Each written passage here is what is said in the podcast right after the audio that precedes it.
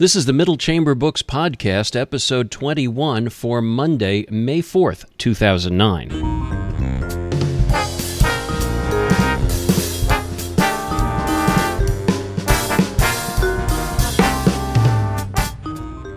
Ilise Benun is an author, consultant, national speaker, and co founder of a consultancy called Marketing Mentor. She's also the author of a number of books on marketing and public relations, including the newest book, The Art of Self Promotion. She'll give us a preview of that book and of her appearance at the River Communications Group's meeting on Tuesday, May 5th in New Hope, Pennsylvania, on this edition of the Middle Chamber Books podcast. I'm your host, Steve Lubetkin.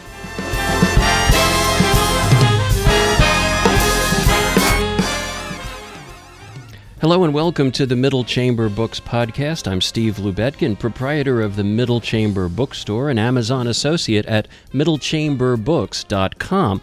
In our podcast, we interview authors and other creative professionals about the works that they're conducting. Today, we bring you an interview with Ilise Benun, a nationally known speaker and co founder of Marketing Mentor, which works with creative professionals who are serious about growing their business. Ilise is the author of several books, including The Designer's Guide to Marketing and Pricing and Public Relations for Dummies, and The Art of Self Promotion, the book that she's going to be speaking about when she is the guest speaker on May 5th at the River Communications Group, a group of creative professionals that I sometimes join and produce podcasts for, up in New Hope, Pennsylvania. That's going to take place at Occasions, which is on Union Square in New Hope, Pennsylvania, and there's still an opportunity for you to sign up and attend the program in order to uh, give people a little sense of what's going to happen at the program.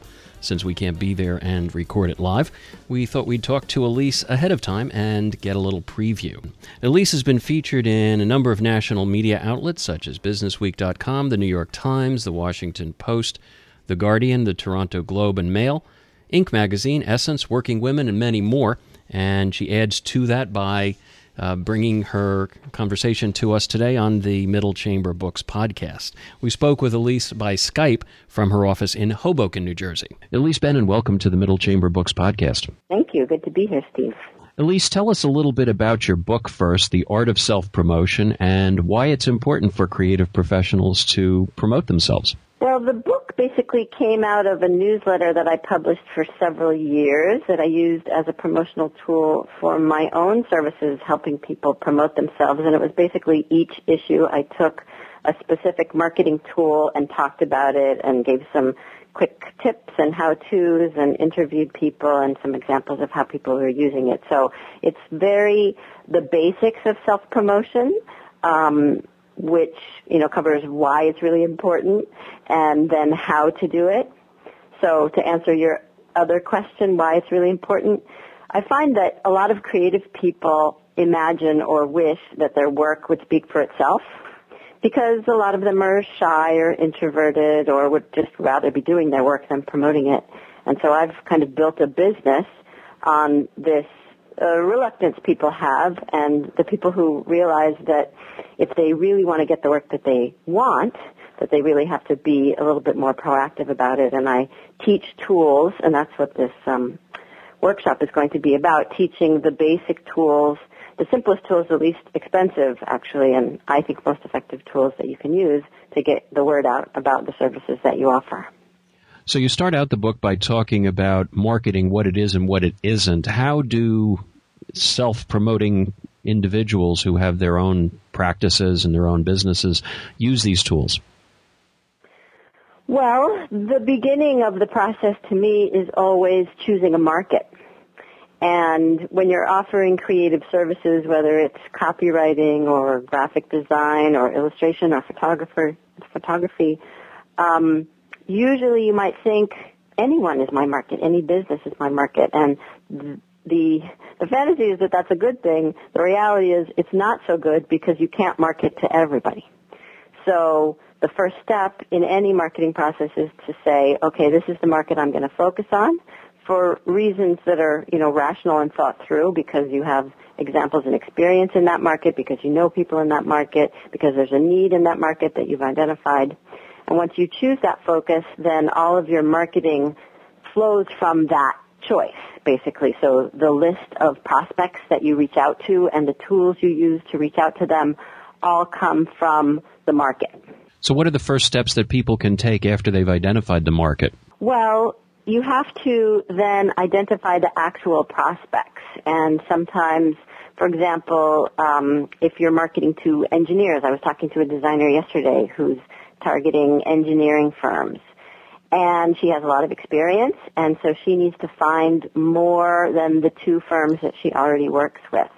So first you find a trade association that bring together the people in your market, and you see if they have some kind of membership directory that you could use. They, if they have events, you can attend to meet them in person. If they have listservs or blogs that they read and that you could comment on to both learn more about them and also get some visibility in that market. Now, you say in the book that uh, a couple of things. You say marketing is giving and marketing is storytelling. Talk a little bit about why you think both of those things are true. Okay. Marketing is giving um, was a response to something I heard from many of my clients, which is this idea that they always feel like they're trying to surreptitiously take or get something from their prospects or clients and they don't want to be doing that or they don't want to be perceived as doing that.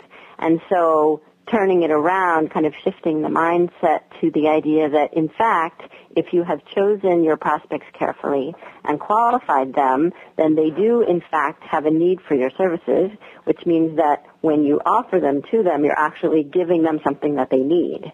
And if you can approach it that way, you might be less reluctant to make the approach. Marketing is storytelling basically means again, people imagine that marketing is being persuasive or and, and sales for that matter also, but that it has to do with bragging. A lot of people say, you know, my mother told me not to promote myself. My mother told me not to brag.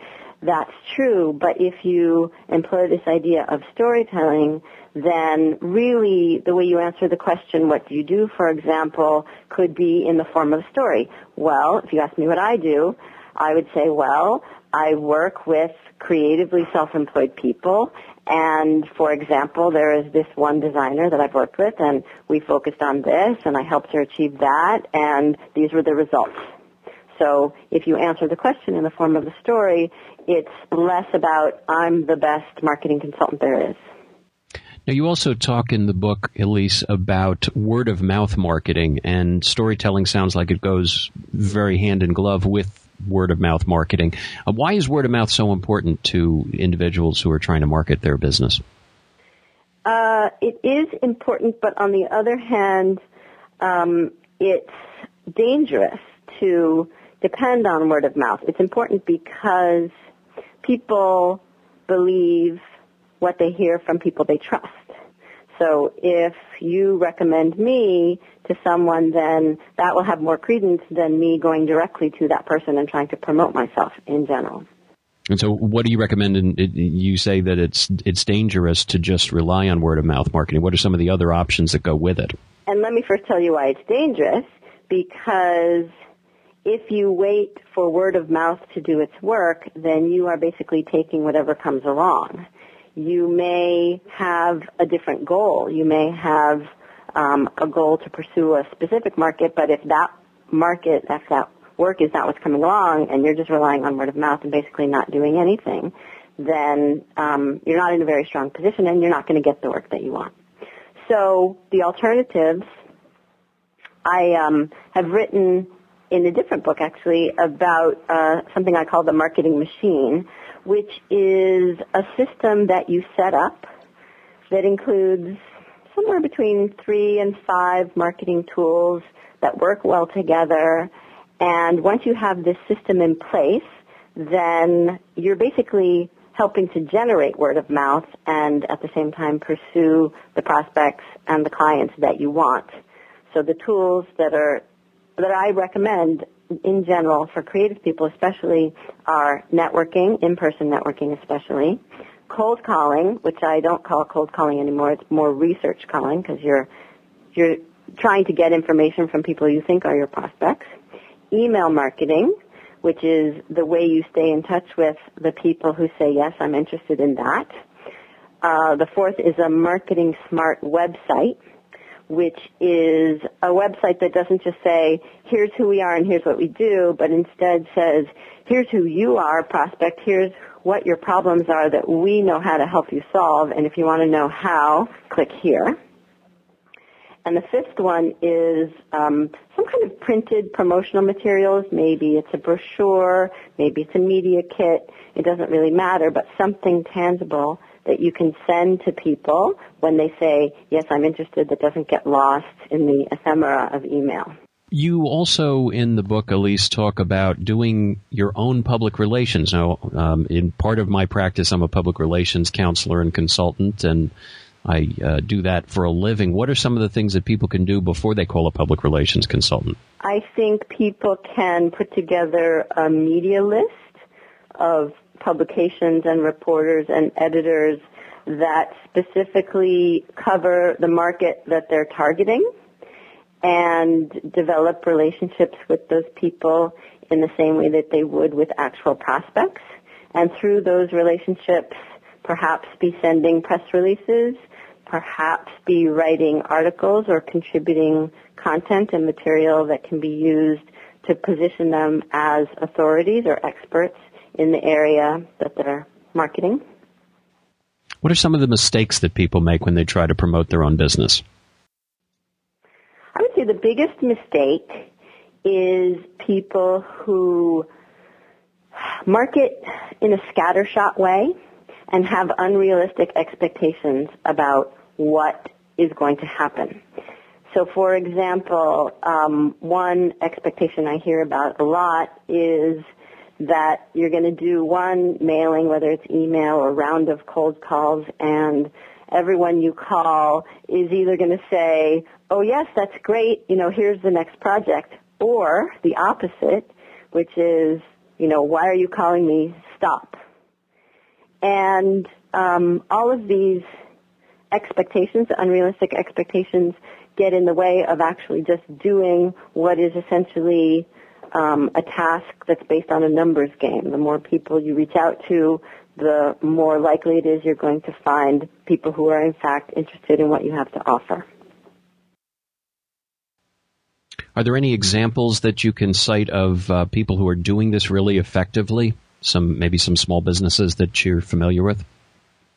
Yes, um, the first one that comes to mind is a small design firm in Chicago that I've been working with for about a year now, and I helped them put in place this marketing machine that I was talking about. So we started by focusing on uh, the banking industry, and she joined the um, trade association for the banking industry, and she got involved in the special interest group related to marketing for banking, and she attended their trade show, and she met a lot of people, and she had one of her associates start making cold calls to people she found in the member directory, and then she offered to write an article on uh, a topic that would be of interest to the association, and that article has just, in fact, recently been published. And out of that, she has already gotten several clients. So the idea is, in this marketing machine, these tools work together to support each other so that you're not doing something in a scattershot or haphazard way. So her prospects see her at a trade show, read her name in the article that she's written, hear from her on the phone, all different media basically to keep the visibility high. Now, um, you are speaking at the River Communications Group on May 5th, Cinco de Mayo, in New Hope, Pennsylvania, and uh, the title of the overall presentation is um, how uh, creative professionals can market themselves in, in a difficult economy. Um, is it your advice, uh, and I hear this a lot from people, I think I know the answer, but is it your advice that you should not stop marketing or cut back on marketing expenditures because the economy is bad? Absolutely. I mean, what I'm advising clients right now is to perhaps, to number one, be flexible and adapt to the market. So if a market that you've been focused on is not doing so well, then shift your focus to another market that is doing better and do the research necessary to figure out what that is. Um, and then also use different marketing tools. I mean, when you talk about marketing expenditures, we have time and we have money. If there's less money to commit to marketing, then spend more time because if things are slow, then you definitely have more time. And the direction I'm also advising people to go in is anything that will bring them into direct contact with their actual prospects. So that's in-person networking and that's cold calling. Very important to stay in touch with people. Yes. Great. Ilise Benun, the author of The Art of Self Promotion and the speaker at the May 5th River Communications Group presentation in New Hope, Pennsylvania. Thanks for being with us on the podcast. Thanks so much for having me, Steve. We hope you enjoyed this Middle Chamber Books podcast. If you want to attend Ilise's presentation at the River Communications Group on Tuesday, May 5th, at the Occasions Restaurant in Union Square in New Hope. You can contact Beth Brody of Brody Public Relations. Her email address is beth at brody, B-R-O-D-Y-P-R, dot com. It's a $20 fee with checks payable to River Communications Group, or you can bring them with you. There'll be appetizers, soft drinks, and a cash bar. If you have comments or suggestions about our podcasts, please email me at steve at middlechamberbooks.com. You can also send us an audio comment. We'll use it in a future podcast. Send us an MP3 file or call our podcast comment line in the U.S. 856 861 6146. Be sure to use the plus one in front of that. Or in the UK, and Europe, it's plus 44 020 7193 6146. Our theme music for this podcast is Cook the Books from the Indianapolis Jazz Orchestra. It's one of the pod-safe music selections you'll find at garageband.com. We produce these programs in the studios of Professional Podcasts in Cherry Hill, New Jersey. This is Steve Lubetkin. Thanks for listening, and we'll see you out there on the net. Take good care.